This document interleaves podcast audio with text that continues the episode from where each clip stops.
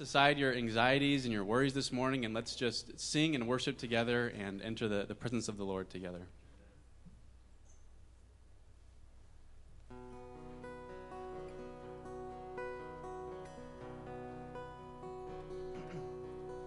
Preserve me, O God, for I find rest in you alone. I say to the Lord, You are my Lord, I have no good apart from you. Our sons and daughters, brothers, sisters, my delight. Hey, let's sing together. No other God shall satisfy. God, you satisfy. In your presence,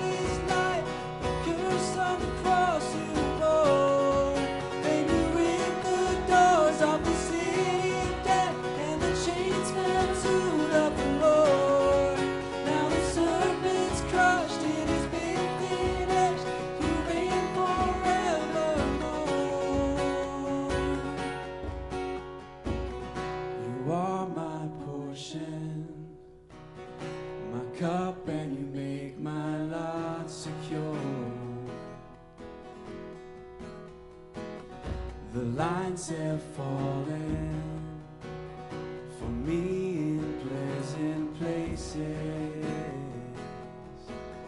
A beautiful inheritance in your presence. There is fullness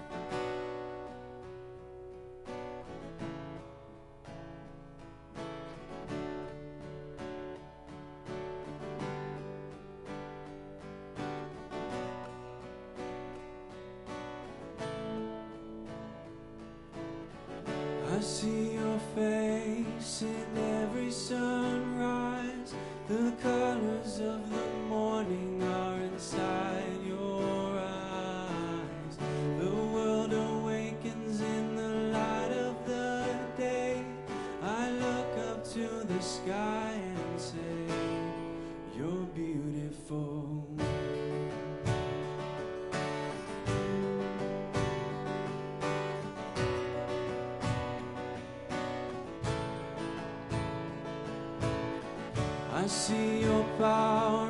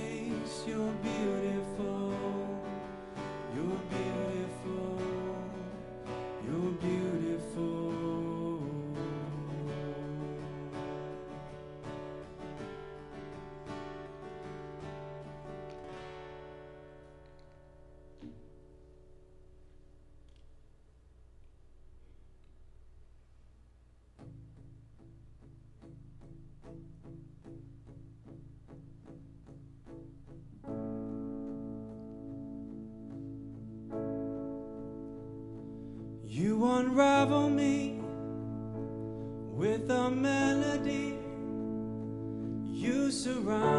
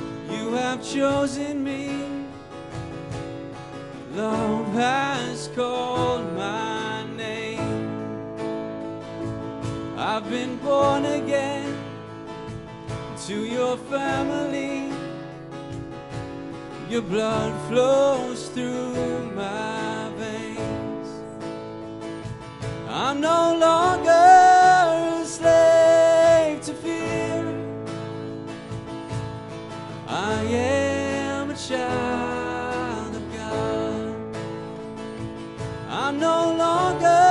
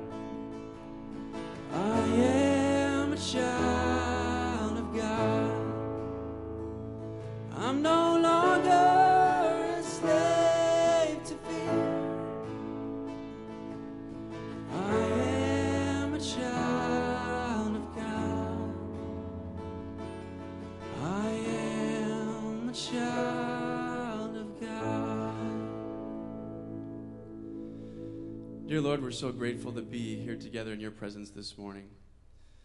Lord, we, we are no longer slaves to fear. Lord, we are your children, born again. Our identity is found in you, and we are so grateful and thankful for that. And we strive to live our lives um, with that in mind and, and living for you, Lord. Just ask you to open our hearts and minds this morning uh, to receive the message that you have for us. In your name, amen. Well, hey, good morning, everybody. Uh, whether you're here in person or joining us online, uh, Stotts, thank you. So many cool instruments, songs, man. Thanks, guys. Uh, well, welcome to Northview. My name is Rob. I work with the students here. We have a few things now that we are fully into the new year that we wanted to make sure you are aware of.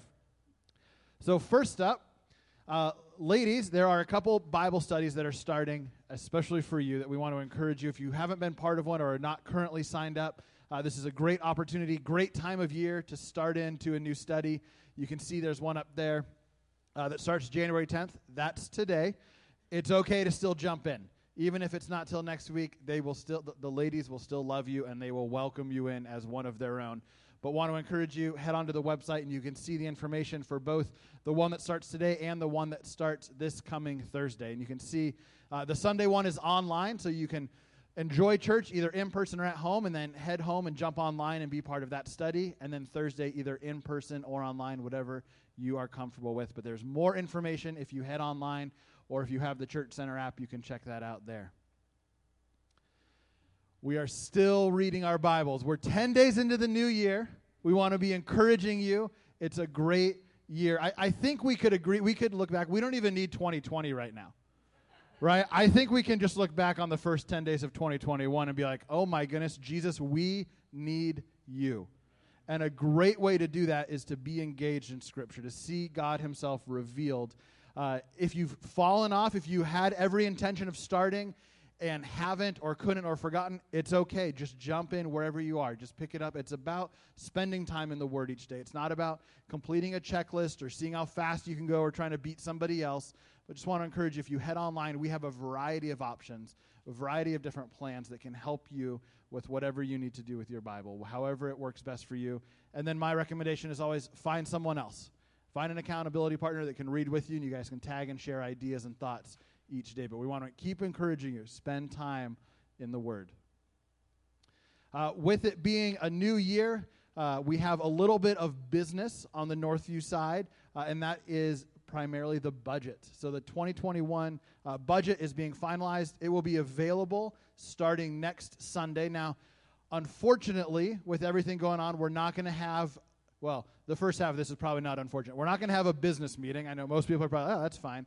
But we're also not going to be able to have this, the family meal that we usually have at the same time. Instead, we're taking everything online, and this week, the staff, we're going to put together just the highest quality, most infor- informational filled video you have ever seen. So be prepared. That's going to be online next Sunday for you to check out. The elders will be available. Uh, if you're in, here in person, the elders will be available the next couple Sundays in the lobby to answer questions off of the budget. Uh, if you're at home, you can reach out to Shannon. Uh, his email address is shannonf at nview.org, and he would love to help answer any questions that you may have. Uh, and then on the 31st, so the final Sunday of January, voting is going to be available all day online. So we won't be gathering together for that vote. It's all heading online. E News over the next couple weeks, our emailed newsletter is going to have all of that information. If you do not currently receive e News, this is a great opportunity to sign up. You can find myself, Steve, Shannon, Zeb, Kayla, anyone on staff, and we can help get you signed up for that after church today. All right. Well, hey, as we get ready uh, to dive in this morning, as always, we're continuing with physical drop offs for tithe and offering can be done in the box. You can always head online or drop a check in the mail. Uh, but let's go to the Lord this morning. Uh, Jesus, as we put together a budget, this isn't our money. It's not our plans, it's yours. May we seek you as we put together facts and figures and we try to present it in a way that's understandable even to us, Lord. May, may it be about aligning our will with yours. And everything that we do in this new year, Lord, may it have an, a positive impact on your kingdom, especially in our community here. Be with us this morning, Lord, in your son's name. Amen. Steve, come on up. Middle school, head on out.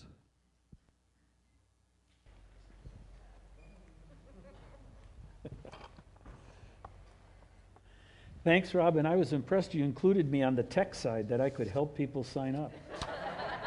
I've come a long way. That's awesome. Hey, good morning, everybody, and online. Welcome, online family. We're glad to have you. Uh, a couple things uh, before we get started. One, uh, next Sunday. So, James and Sarah have come on staff, and because of COVID and everything, normally what we would have done is thrown a big party, right? We'd had a big family meal, piled everything in. We'd have sat them up here and shared their stories and done all that together, just had a, a kicking good time doing the whole thing.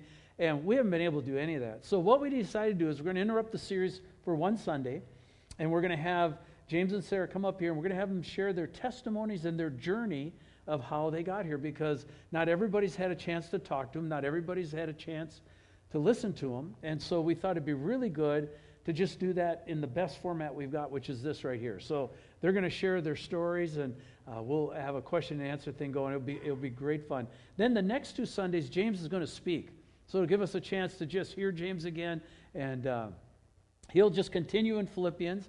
I will be teaching at Adelphia Bible School that week, and so I'll be out there. James just taught this week; he filled in, and uh, I'll be out there next week.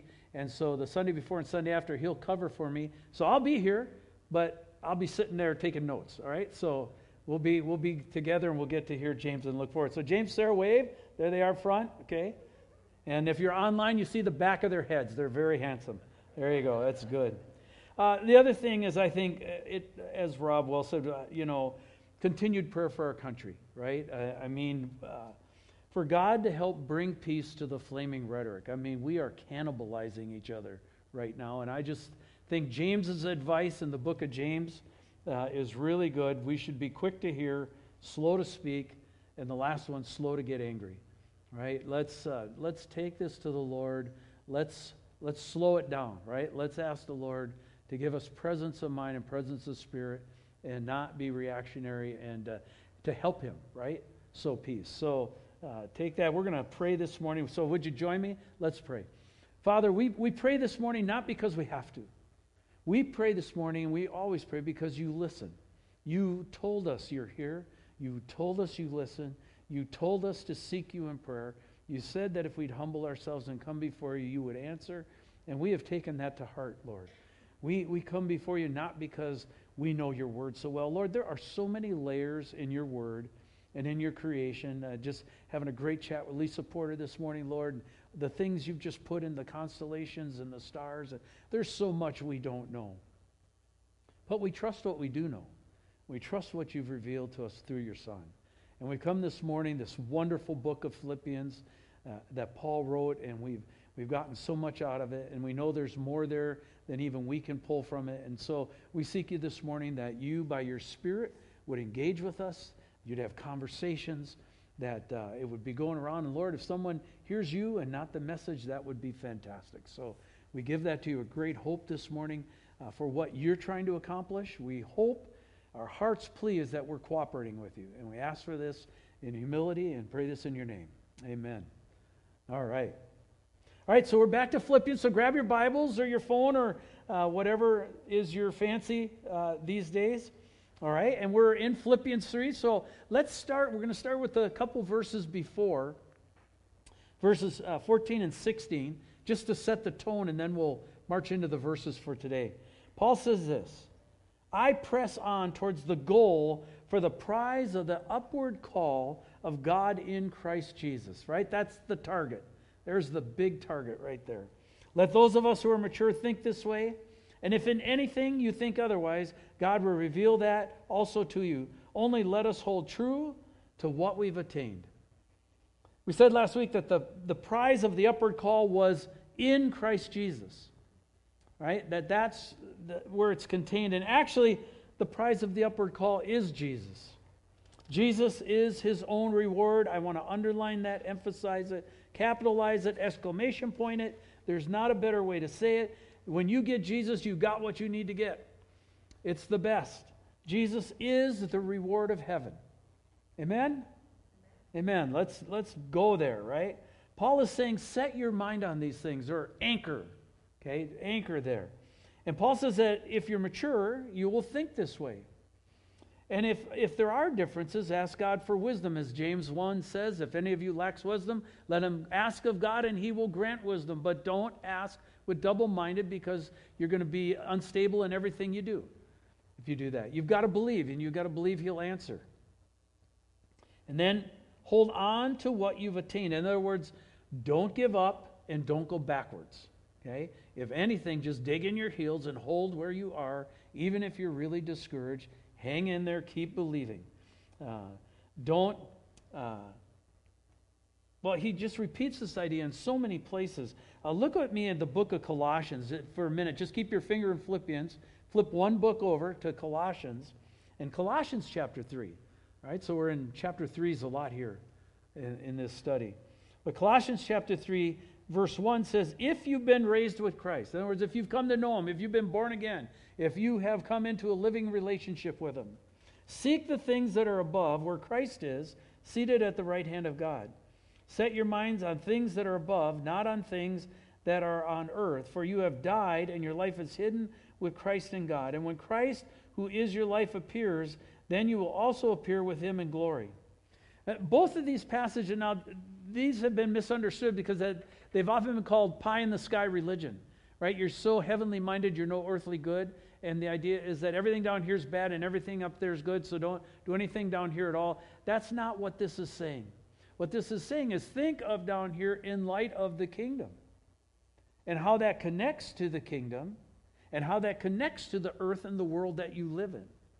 Okay? It's saying don't put your hopes on the stuff that this planet promises you because it can be taken from you very easily. It can disappear very quick. Okay? And so set your stuff on the things that are eternal, the things that can't get, where rust and moth can't take it away. And so in both of these passages, there's this exhortation to set our mind on things above, to aim at them. And now, right, sometimes that's hard to do. Duh, right? And I realize standing here this morning, I'm, I'm talking to the group here and also to, to my friends online, and uh, I don't know how many of you are or where you are or you know how you're watching, but I realize there's all kinds of difficult situations that I have no idea what is really going on and what people are going through. Now I know a few of them because it show, you show up in my office, right? But I don't know all of them, and I don't know all the pressures you're under. I don't know the things that are struggles for you.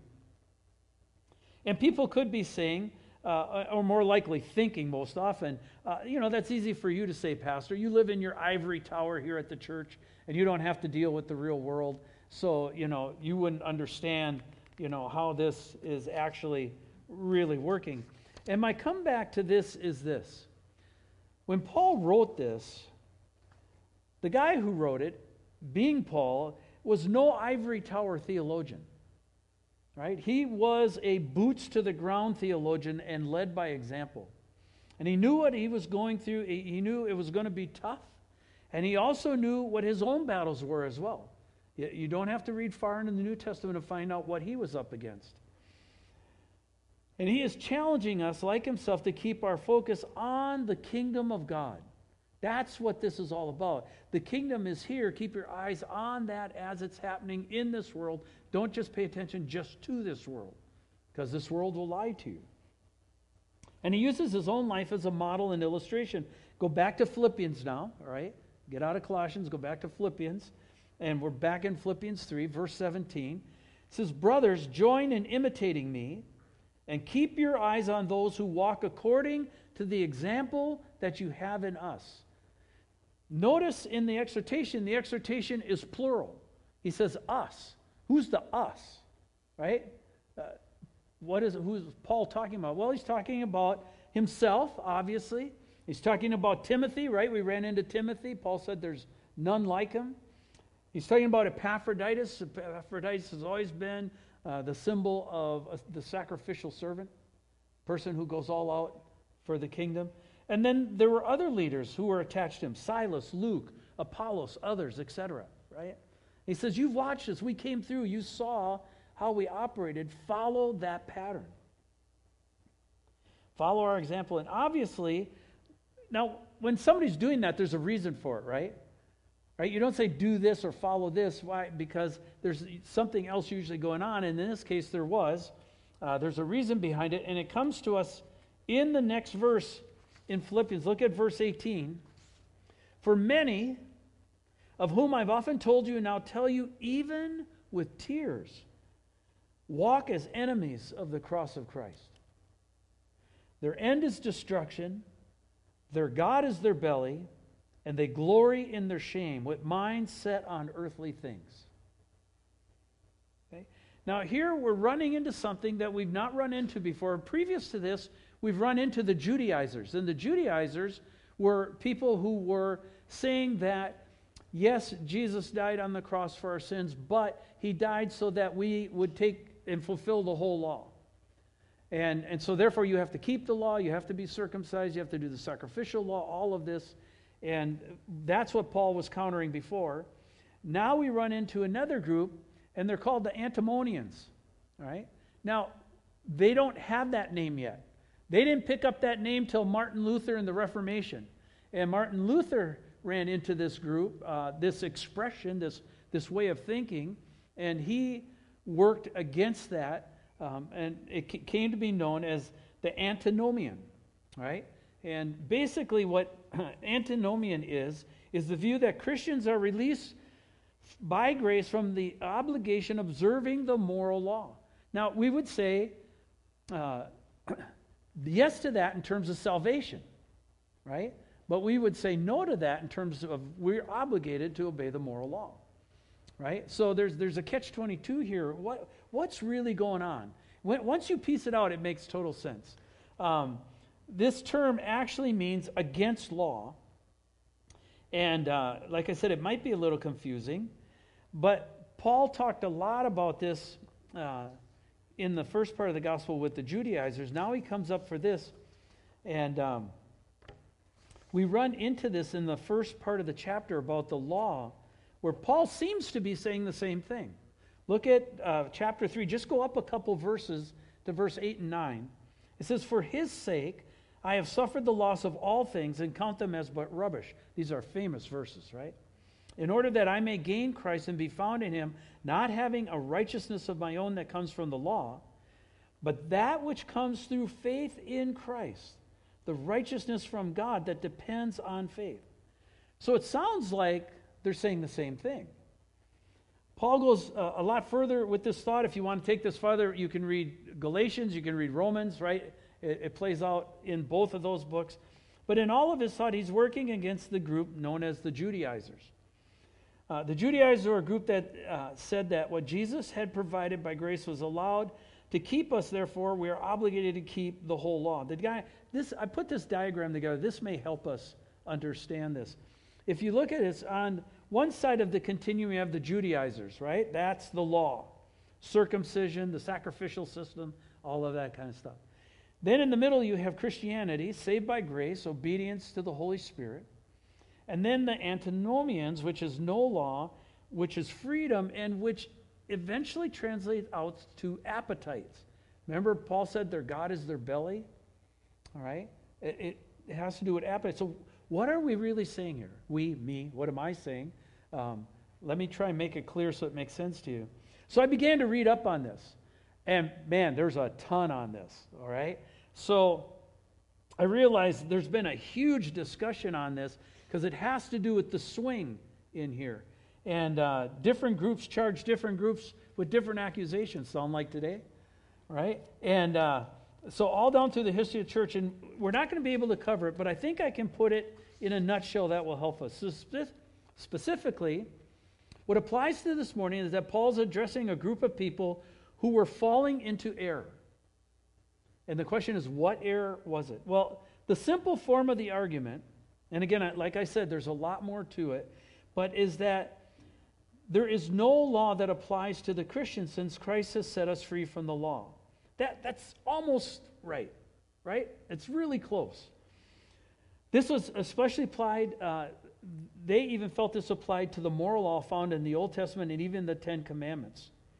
Where the error came in, right, here's where the error came in. Where the error came in, and this is what Paul is addressing in the passage because we don't have the context for that, is that um, Christ has set me free from the law, and I'm therefore free to do whatever I want. Right? That sounds fun. Especially sexually. And almost always, where error comes in, what you're going to find is once error locks in, there's always some form of deviant sexuality that follows it. It's just like clockwork. Okay? Uh, you can see it in our country, you can see it in churches, you can see it in people. Um, and the biblical term for that is licentiousness. Isn't that a great word? Licentiousness. Just kind of rolls off your tongue. That's an old, old word. Uh, if you have a King James Bible and you read it, you'll find it in the King James Bible. But licentiousness means I cast off all sexual restraint or rules. I don't have to uh, submit to those. The extreme expression of this is that I can act any way I please sexually because Christ has freed me from the law. In other words, I'm not condemned because I can just do it because I've been freed in Christ. That's where the error is. Does that make sense?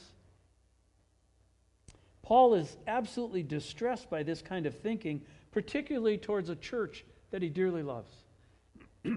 Look at the passage again in verse 18. For many of whom I've often told you, and now tell you even with tears, they walk as enemies of the cross of Christ.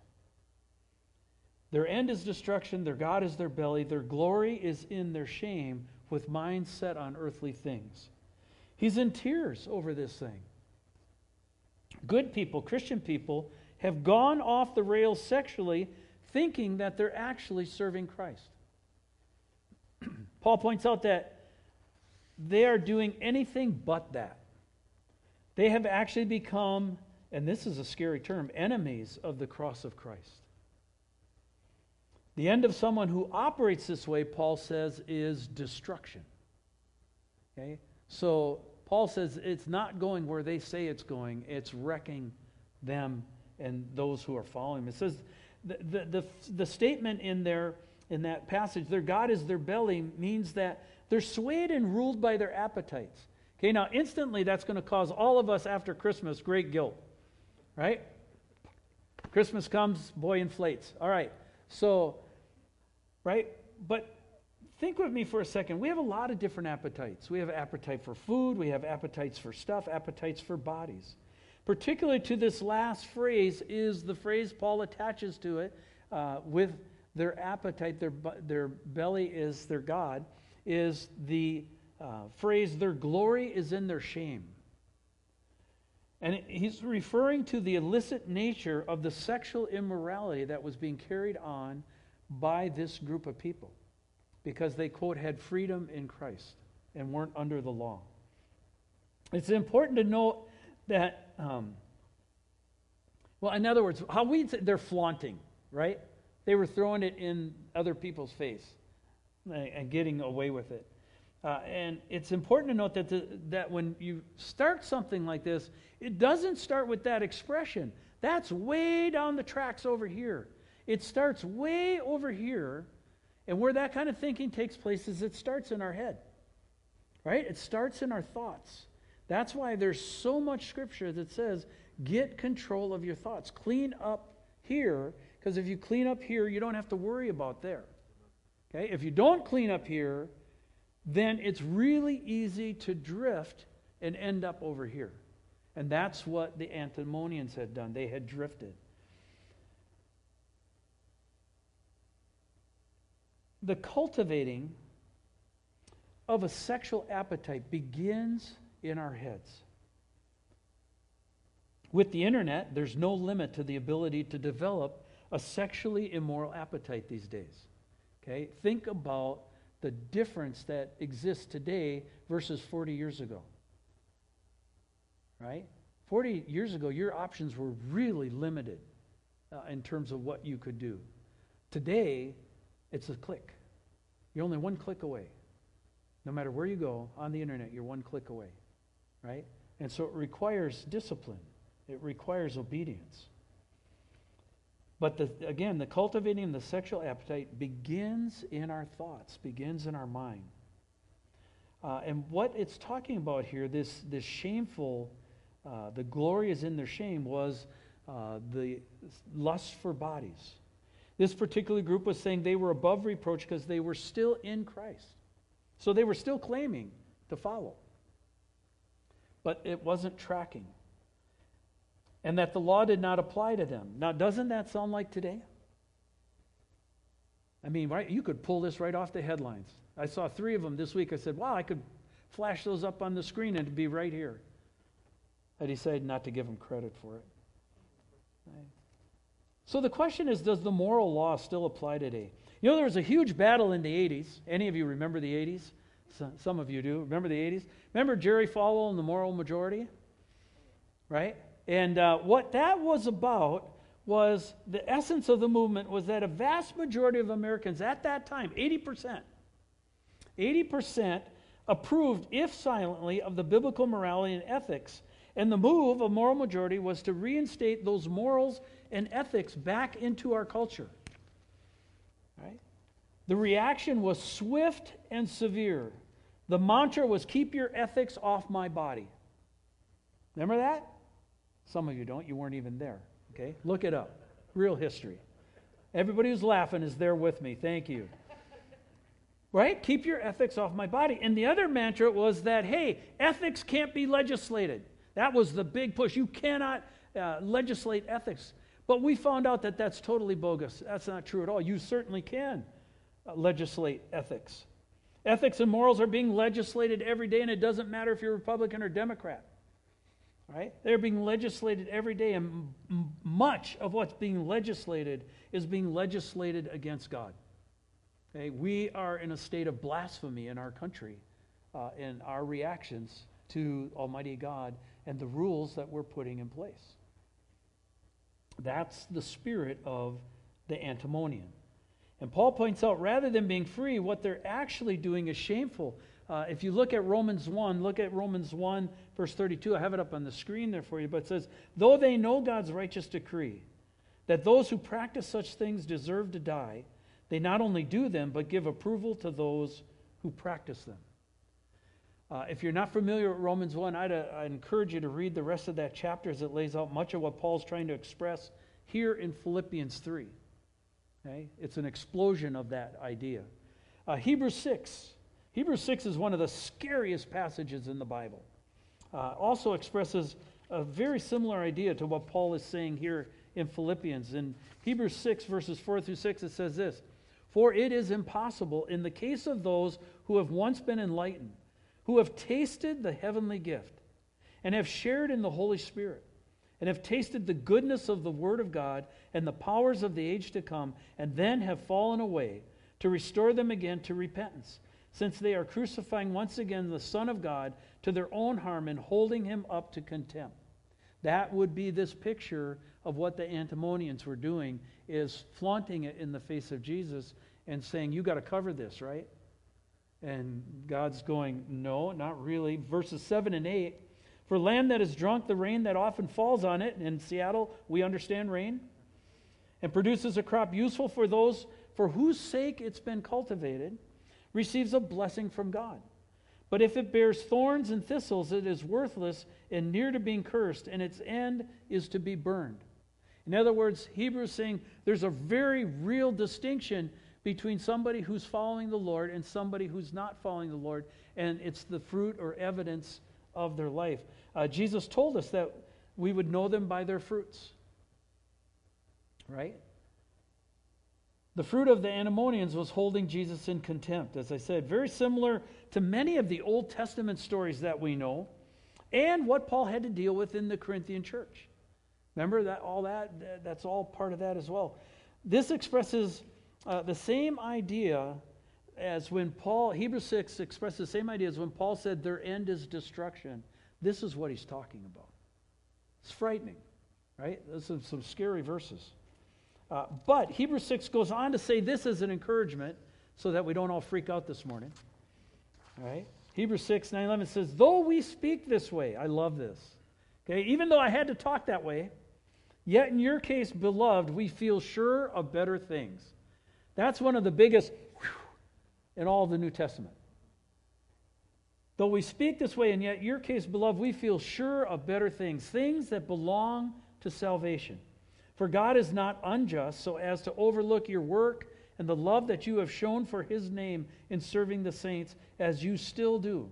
And we desire that each one of you show the same earnestness to have the full assurance of hope until the end, so that you may not be sluggish but imitators, there's that phrase again imitators of those who through faith and patience inherit the promises. Paul said, watch our, not just our words, watch our life. Watch what we're doing. So we're saved from the law in regards to salvation, but because we're now saved, we're now under a new law. The law of love, or what's known as the moral law. We want to reflect the ethics of heaven. We want to reflect the character of Jesus. We're to become like him, right? As he most famously said, Matthew 22, you shall love the Lord your God with all your heart, with all your soul, and with all your mind.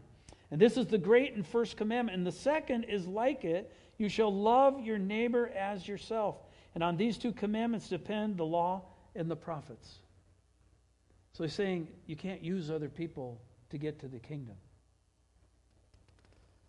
As Paul says in Galatians 5, if you're led by the Spirit, you're not under law.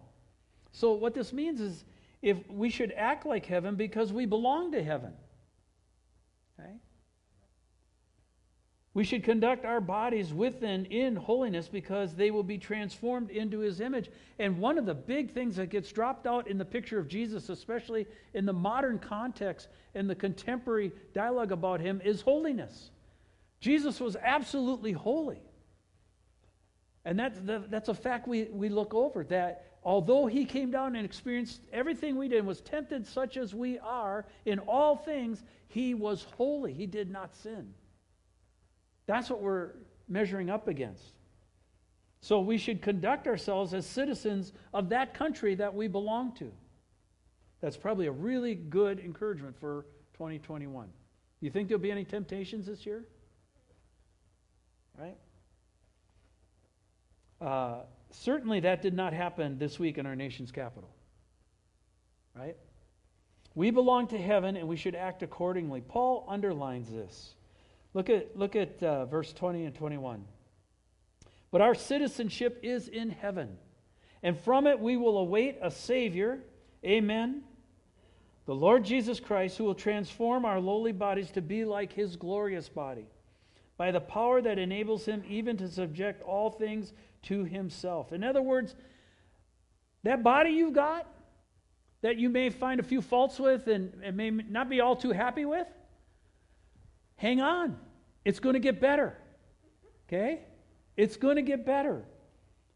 The phrase, our citizenship is in heaven, would have resonated with the Philippian church because they themselves understood it, right? They were in Greece, they were uh, uh, in uh, a city in Greece, but they were citizens of Rome.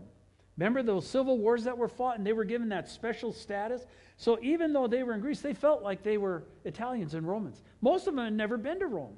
But they thought like Romans because they were given that special status. That's what Paul is saying. We should be thinking the same way.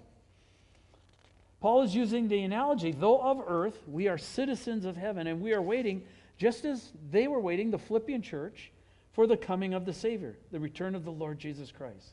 God has the power to subject all things to himself, and because of that, he has the power to give us a resurrection body.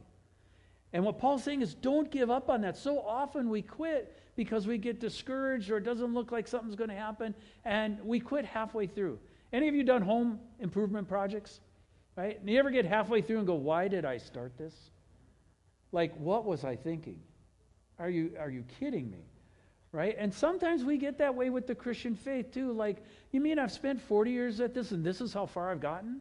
You got to be kidding me. Really? I don't think I've grown a day. Well, that's not true. You've grown a lot. But you can't see it. Okay? Only God can truly measure how you've grown. It's very similar to kids. Okay? If, if you live with in a neighborhood with family and the kids are growing up, you see them every day. Or your own kids, you see them every day. You're not too surprised or suppressed, uh, impressed that they're growing. You go, yeah, they're okay, they're changing. But if you don't see them, uh, in, in, uh, up in my office, uh, I have pictures of Matthew, my son. And there's one from his freshman year, one from his sophomore year, one from his junior year. And the difference is astronomical. Okay? He goes from a kid and a boy to a man. It's like boom. And I forget someone who walked in this week said, Who's that on your show? They didn't even recognize him because they hadn't seen him for a long time. Right? That's, that's how it's going to be with the Lord because he knows what we're going to look like. And it ain't going to look anything like this. So it's, it's really, uh, look at what Paul says in 1 Corinthians. So it is with the resurrection of the dead. He talks about how this is going to change. What is sown is, what is sown is perishable. What is raised is imperishable. It is sown in dishonor. It is raised in glory. It's talking about our bodies here. Okay? So, what is perishable and fading and falling apart, if you're over 40, you understand that. Uh, it will be, it, it's going to work. It's got an unlimited warranty. Really cool. Okay? It's sown in dishonor, it's raised in glory. It's sown in weakness, it's raised in power. It's sown in a natural body, it is raised a spiritual body. If there's a natural body, there's also a spiritual body, and thus it is written the first man, Adam, came, became a living being. The last Adam became a life giving spirit. Okay? It's talking about the difference between the ministry of Adam and the ministry of Jesus. The ministry of Adam was temporary, the ministry of Jesus is eternal. And so he's got to have that kind of mindset. So now, let's reread the passage from both last week and this week and just put it all together. Just soak in this now. We've walked through it. Let's just read the whole thing together and, and with all the facts you've got, fill this in. It reads like this Paul is saying this Not that I've already obtained this or am already perfect, but I press on to make it my own because Christ Jesus has made me his own. Brothers, I do not consider that I have made it my own, but one thing I do, forgetting what lies behind and straining forward to what lies ahead. I press on towards the goal of the prize of the upward call of God in Christ Jesus. Let those of us who are mature think this way, and if in anything you think otherwise, God will reveal that also to you. Only let us hold true to what we have attained. Brothers, join in imitating me, and keep your eyes on those who walk according to the example that you have in us. For many, of whom I've often told you, and now tell you even with tears, walk as enemies of the cross of Christ. Their end is destruction, their God is their belly, and they glory in their shame, with minds set on earthly things. But our citizenship is in heaven, and from it we await a Savior, the Lord Jesus Christ, who will transform our lowly body to be like his glorious body by the power that enables him even to subject all things to himself. Uh, this is a great time to pray. This is a great time to look up. We need to own him because he's owned us, right? Mutual ownership, reciprocal. As you have grabbed me, so I grab you. Keep leaning in, church. Let's keep leaning into his word. Let's be a church that knows his word. Let's keep leaning into his spirit. Let's keep leaning into obedience and let us lead, let us, let him lead us. I got to say that right. Let him lead us through 2021. Did we have any idea what 2020 would be? Do you think we've got 2021 pegged? No, we don't. By faith, okay? Let's do this thing. Let's pray. Father, these are really inspirational, challenging things that most of us have a hard time hitting but they inspire us. They tell us what we could be. They tell us how you see us. Lord, the fact that you would be proud of us is, is a shocking thought to most of us. And Lord, we, we know how we dabble and we, we piddle around and we play with things that we shouldn't play with. And we, we see a whole group of people that just utterly derailed sexually, and it, it crushed Paul's spirit because it came from a church that he loved, that had been a, a dear and wonderful support to him. Lord, we want to finish well. We want to make it to the end. We want to be ready and watching for you. We pray that you would help us this year. We seek you that we would track well and that we would act, look, smell, taste, feel like citizens of heaven. And we seek you for that in your name. Amen. Amen. Thank you, Steve. Please rise as you are able and let's close in worship together.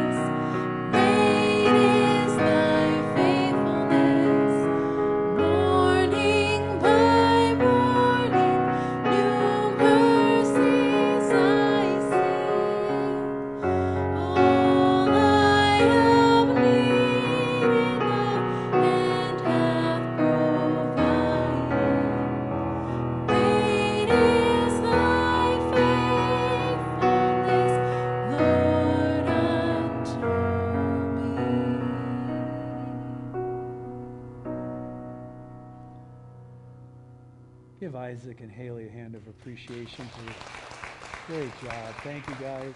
This song is emphasizing what we talked about in the passage. Great is his faithfulness, even in 2021. God is not caught by surprise. The Holy Spirit is not overwhelmed by it. He's not intimidated by the Northwest or the United States or the world or COVID or one world government or the Great Reset or any of that stuff. He's got it marked, he's got it mapped. We just have to stay tight on him. That makes sense? All right, let's pray. Father, keep our eyes on you. Help us day in, day out, hour by hour, minute by minute. Help us track. Help us stay trusting. Help us stay close. And give that to in your name. Amen. All right, you are dismissed and blessed. At home, we'll see you next week. Guys, out the back doors, thank you.